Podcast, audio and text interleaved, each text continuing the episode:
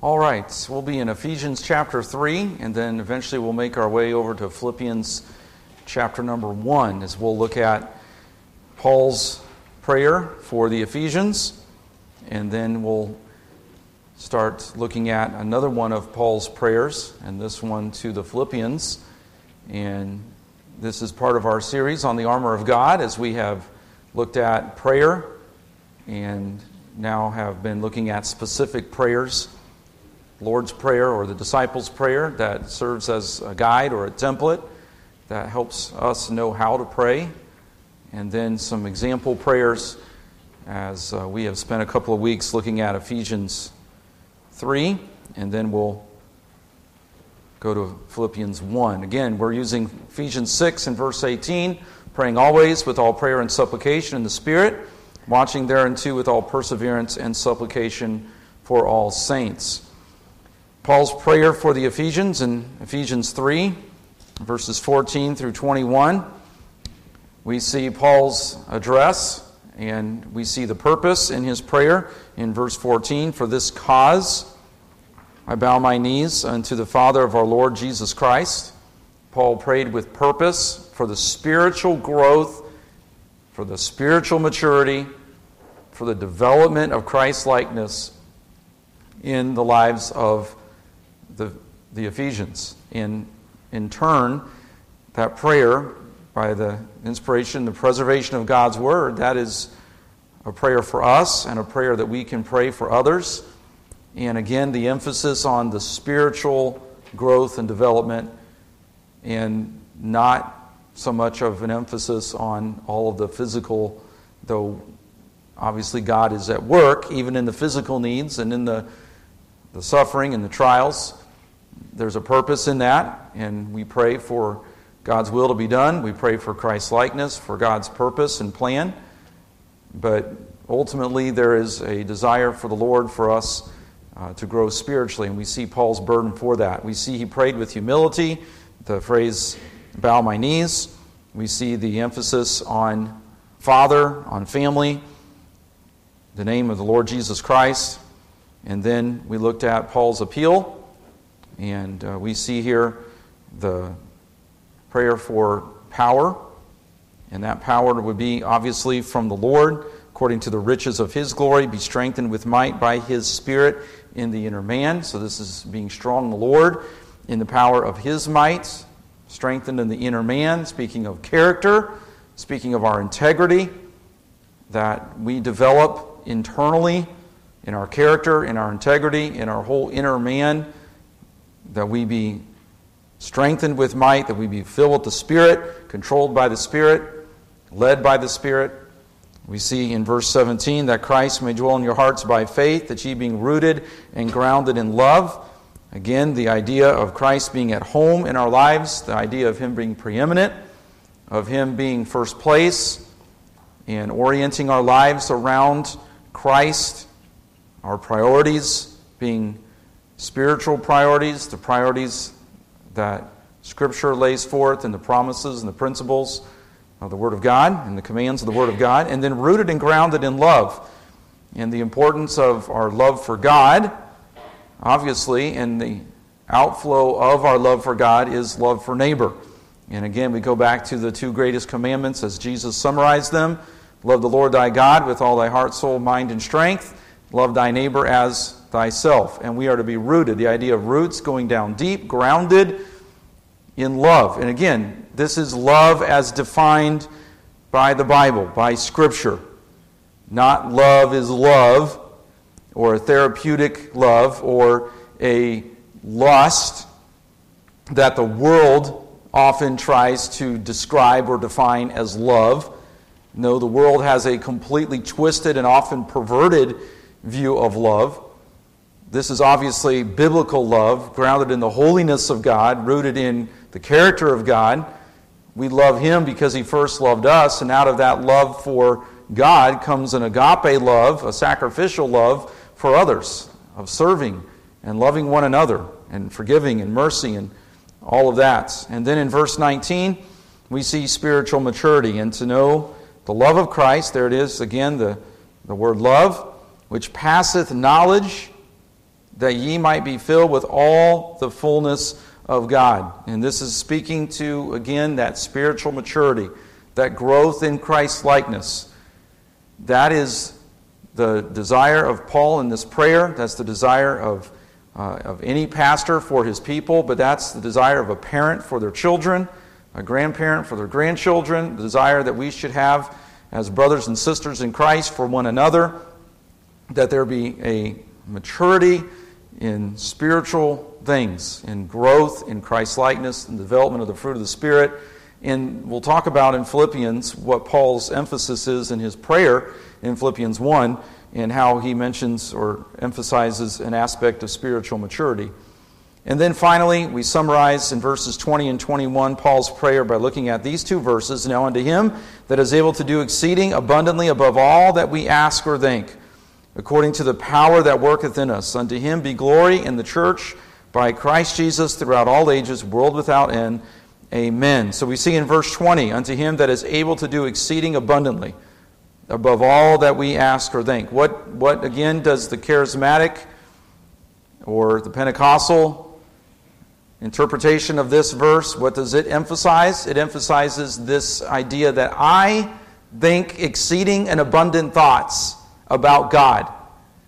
And in doing that, I then can have God fulfill my dreams, my goals, my visions according to my abundant thoughts. I am the one who taps into God's exceeding abundant power as I have these exceeding and abundant thoughts, and then God does these exceeding and abundant things according to he does these exceeding and abundant things according to my will and my desires and my fashions and my interests. And it's twisted.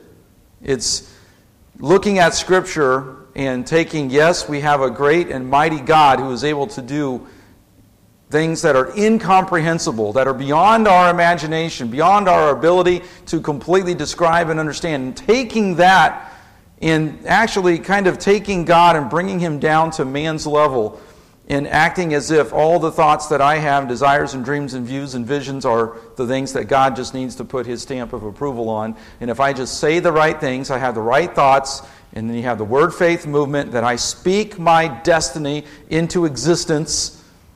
And you have the whole Joel Osteen crowd and that word faith movement, and a lot of those Pentecostal charismatics, and, and I don't mean to throw all the Pentecostals into the same bunch. I know some good Pentecostal people who I believe are truly born again, uh, but they even get caught up in, in some of that. But the, the, the hardcore charismatics that are often there on TV with the healings and all of the multi million dollar fleets of cars and private jets and jewelry. Did you hear about the charismatic preacher up in New York City? He had a million dollars worth of jewelry stolen from him in the church service. The criminals came in, the robbers came in during the church service, and they robbed him and his wife of a million dollars worth of jewelry from their very person in the church service. Now, you can go through all of my wallet and you can go through everything that I've got and you can go through Kelly's purse and you ain't going to find a million dollars worth of stuff. I'm sorry. And I'm not saying that to complain. I'm just saying that's not what we're made of. But isn't that the way some of those churches are? It's all about the money and the and the flashy, the bling and the drip and the whatever you want to call it, you know, that's out there today. And they, they flash all their cars and their, their money and their jewelry. And that's a sign of the prosperity that they have been given from God that demonstrates His blessing. And so, all you poor people out there, you just don't have the faith. You just don't have the trust. You just talk too negative. You think too many negative thoughts. If you just had these exceeding and abundant thoughts and you had these very positive uh, kinds of, of attitudes and words and spirit, then you would have the millions of dollars of jewelry and riches and planes and cars like I do.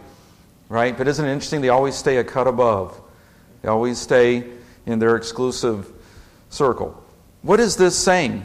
And I've borrowed this this statement uh, from a, another source. I can't take credit for this summary, but I, I, I like how uh, the commentator summarizes these two verses As the fullness of God becomes a reality in a believer's life, so the unlimited power of God works in and through the believer for riches and wealth and success and fame.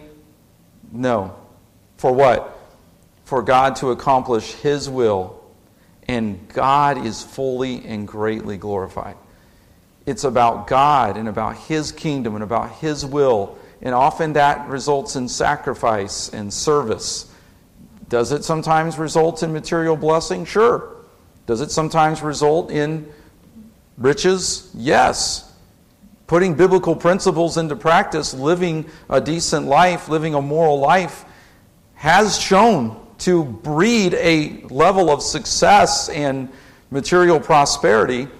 But that's not why we serve the Lord, to get material prosperity. We serve the Lord, we do His will, we obey Him that He might be glorified, that His kingdom would be furthered, that God's will be accomplished. And we often have to get out of the way. Ourselves and our selfishness and our selfish desires, we have to get out of the way so God's unlimited power works in and through the believer. And we have to be uh, the uh, spirit filled, spirit controlled individual, humbled and serving the Lord, submitted to Him.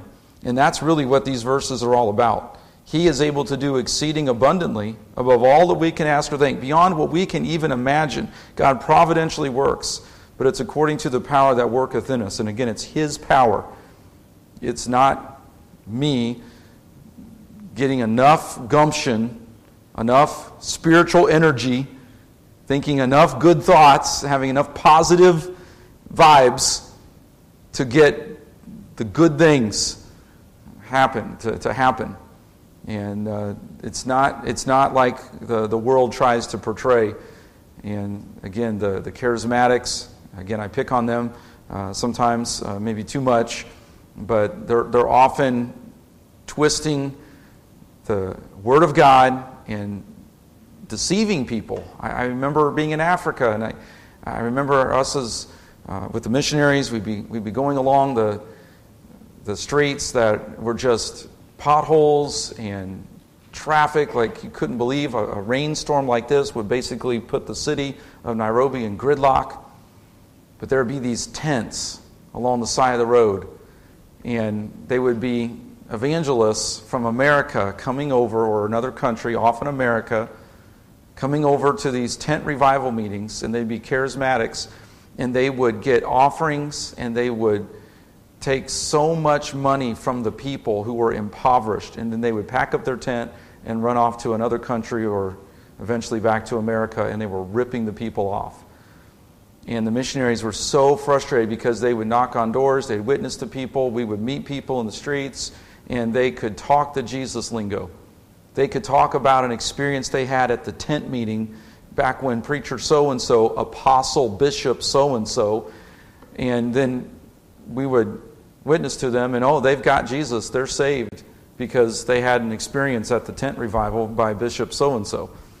Very, very frustrating. And I've known people through the years who, again, they twist and manipulate the, the, this verse as well as others, and it becomes very selfish and self centered. These verses and this prayer is about God and His glory and God doing His work in our lives for Him, for His will and for His glory. So then that brings us to Philippians chapter number 2. I'm sorry, Philippians chapter number 1, excuse me. So we're going to be in Ephesians and then go over to Philippians, just a few pages over to Philippians chapter number 1. And this is another example prayer I'm going to look at for a few minutes. We've uh, looked at the disciples' prayer, or the Lord's Prayer as it's often called. We've looked now at Ephesians 3, and then we're going to look at Philippians 1.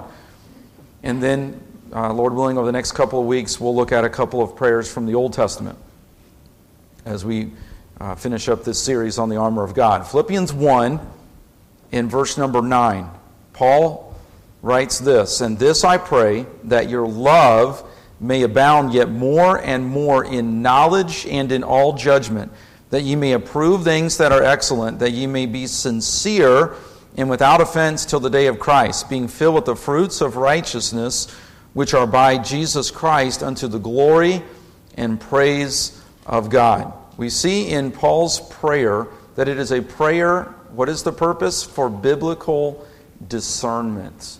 Now, Philippians, the, the church at Philippi, it started how? There wasn't a synagogue in Philippi. Down by the river, there were a group of people who were gathering, and there was uh, uh, a lady saved, and her name escapes me at the, at the moment. Uh, she was saved, uh, Lydia, right? The seller of purple, okay? And then from there, the, the church uh, started. But remember, Paul and Silas were thrown into prison in Philippi.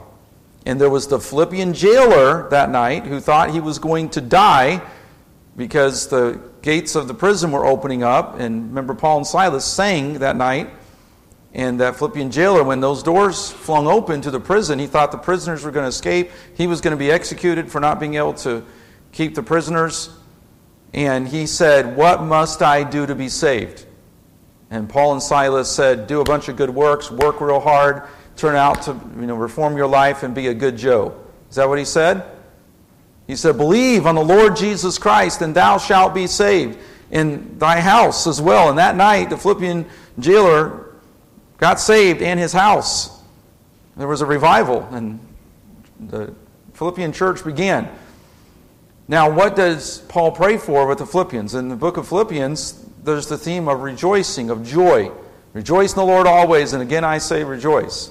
That's an obvious theme in Philippians. But what does he pray for? He prays specifically for the Philippians who are young in the faith, they're first generation Christians and he's praying for their spiritual growth and development, specifically in what area?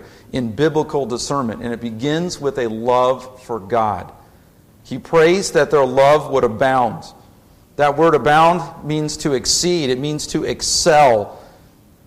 Okay? And that love is not a mushy, therapeutic, sappy kind of love. This is not that crush that the kindergarten boy has for his kindergarten teacher. Okay? Did any of you have a crush on your, your teacher?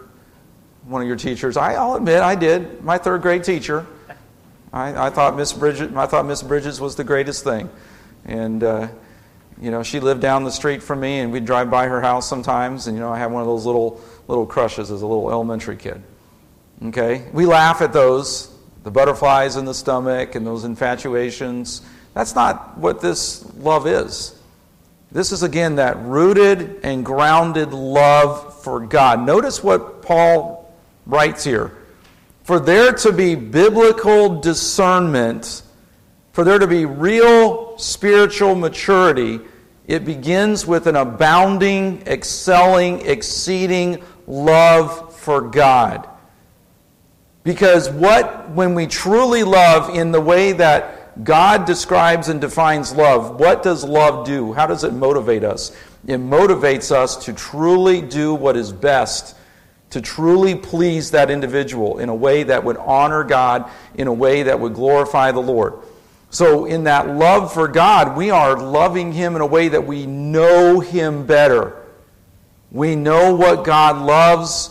We know what God hates. We desire to do what God loves, what pleases Him, and we don't want to do what displeases Him. So, this love is with a genuine, full, advanced knowledge. This is knowing Christ. This is knowing God. This is an intimate personal relationship with the Lord that motivates our lives for spiritual discernment. The opposite kind of knowledge or love would be a superficial, a shallow, or a fake kind of love. I just made a little joke about a crush. Um, we also have loves for things. Maybe uh, some of you love cars, or you love a certain sport, or it might be a certain activity that you enjoy, fishing or hunting, or, or, or I'm sorry, ladies, I'm, I'm, I'm failing to, to think of some examples of uh, some of the things that, that you might uh, enjoy. Um, I guess I'm saying things more from a guy's perspective. But whatever it is that we, we love, that we enjoy, that we, we spend money on, that we think about, that we schedule and we plan. We show our love. And ultimately, in, in some ways, we show our love in how we spend our money, in how we spend our time. Now, it doesn't mean that we don't love God because we spend eight hours at work. No, that's part of the expression of our love, is having a job and going to work. Maybe our work is at home. Maybe our work is out in a factory or uh, some other uh, workplace. But whatever our work is, wherever our vocational calling is, even that can be done in a love for God. This is what God has given me to do. Whatsoever your hand findeth to do, whatsoever thy hand findeth to do, do it heartily as unto the Lord. Even the psalmist prays, prays and, and, and, and writes to bless our, our work, the work of our hands. Uh, Lord, bless, bless the work of our hands. So that is even an expression of our love for God. Even changing diapers and all the things that come with raising kids. It's an expression of love for God. These are who God has given. That's one of the things that, just, that makes me uh, so angry with this whole pro abortion movement is the way kids are treated and talked about as problems. An unborn child, pregnancy is poison, it's a disease. We're, we're, we're now teaching our young ladies to hate their bodies and to hate the way God made them to be able to have children. That's evil to tell a young lady who is specifically designed by God, I'll tell you right now as a man, I don't want to have a baby. But it sure gives me a lot more appreciation, appreciation respect for my wife who's had four. There is a strength that God's given a woman in the design that God made for her children in the way God designed her. And for the culture in which we live to hate that and to teach young people to hate their bodies and to tell a young man he needs to act more like a girl and be effeminate and dress in drag and be a wimp and talk with a lisp because he actually probably is a little girl and he just doesn't know it yet or he needs to that, that's, that, that's awful stuff.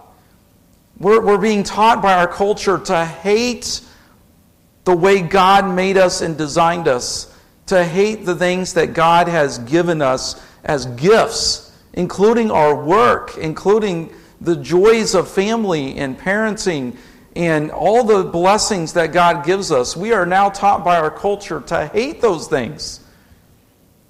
That is the direct opposite. So, no wonder we can't discern. When we are buying into a lie from the devil to hate the things that God has designed, that God has ordered for our good, for blessing, for joy, as part of His love for us, when we are hating those things, no wonder we can't discern. No wonder we can't tell good from evil. When I hear a, the, the lyrics of a particular superstar celebrity, and I'm listening to a commentator, a podcast, and he's reading the lyrics. And the only offensive word of all of the garbage, the sewage of that song, the only offensive word is a word that is disparaging to the disabled. The, everything else that she said was okay. Now, I'm not saying it's okay to use that disparaging word, toward a disabled, a special education uh, individual, a special needs individual. I'm not saying it was right for her to use that word, but the, the, the culture says that's the only word that should be changed. There was raw sewage that that lady was puking forth, but the only thing that the culture says that she needs to change is that one word that was offensive towards the disabled. And there are believers, Christians, young people I know that were buying her albums, downloading her albums. Can't even walk by the music aisle and look at the cover of her album because she's so poorly clothed. And Christians are buying her albums by the millions and the dozens of millions of dollars. How is that a love for God? How is that producing any discernment? How is that giving us any knowledge of the Lord for our souls and the purity of our minds and our hearts and our lives? If we're filling our hearts and our minds and we call ourselves believers and we're filling our knowledge of our mind and our heart and our soul with garbage and sewage of this world. We've heard it said garbage in, garbage out, right? What should we love? God and holiness and purity and righteousness and all that God portrays in His Word and desires for us to have. Whatsoever things are true, whatsoever things are honest, of just, pure, lovely, of good report, think on these things. That's what God wants for us, and that's the best for us. God wants what is best for us. God wants us to have moral perception, insight, and application. God doesn't want us to go through life in darkness, stumbling over all the mess of the world. God wants us to have the lamp and the light of His Word. God wants us to have the mind of Christ as we go through life. And many times we see Christians don't have maturity, they don't have biblical discernment because there's no real true knowledge of God and love for the Lord. And here he is writing to Philippians and we'll, we'll have to come back to this next week. But here he is writing to Philippians, a first generation church, a generation full of first generation Christians, and he's saying, You're going to have to deal with a really depraved culture, Roman first century culture. And what does he want for them to have? Spiritual maturity, discernment, knowledge of God that will open their eyes to avoid evil and to love what is right. And may that be for us as well. We're only going to we're only getting started in, in this prayer. It's, an, it's a, an exceptional prayer, but we see the heart of Paul, and it helps us so much in our prayer life and how we should pray for others and pray for God to do in our lives, but also in how we should pray even for our children and for fellow brothers and sisters in Christ. And it begins with an abounding love for God. And then we'll come back to this passage again, Lord willing, next week. All right, let's bow for prayer and then we'll be dismissed. Lord, we thank you again for your word. Thank you, Lord, for giving us prayers, example prayers such as this that help us to, to, to know how to pray for others and to uh, pray even for our own lives, to have uh, a discernment, a maturity that comes from a love for God, a love for the things that you love, and a righteous hatred for the things that you hate and the things that you despise and that you don't want us to uh, get involved in or be a part of. Help us to avoid sin. Help us to uh, love righteousness. And Lord, help us to increase in our love for you and our discernment and to make good biblical decisions for your honor and for your glory. And we pray you keep us safe as we travel home. Thank you again for the rain. Thank you, Lord, for your provisions for us. Pray you continue to guide and direct in our lives. In Jesus' name we pray. Amen. Thank you for being here tonight in spite of the, the rain. And I know some are out traveling on vacation or uh, there's some illness, but uh, look forward to being back on Saturday for men's breakfast and then Sunday for church. We'll see you then, Lord willing.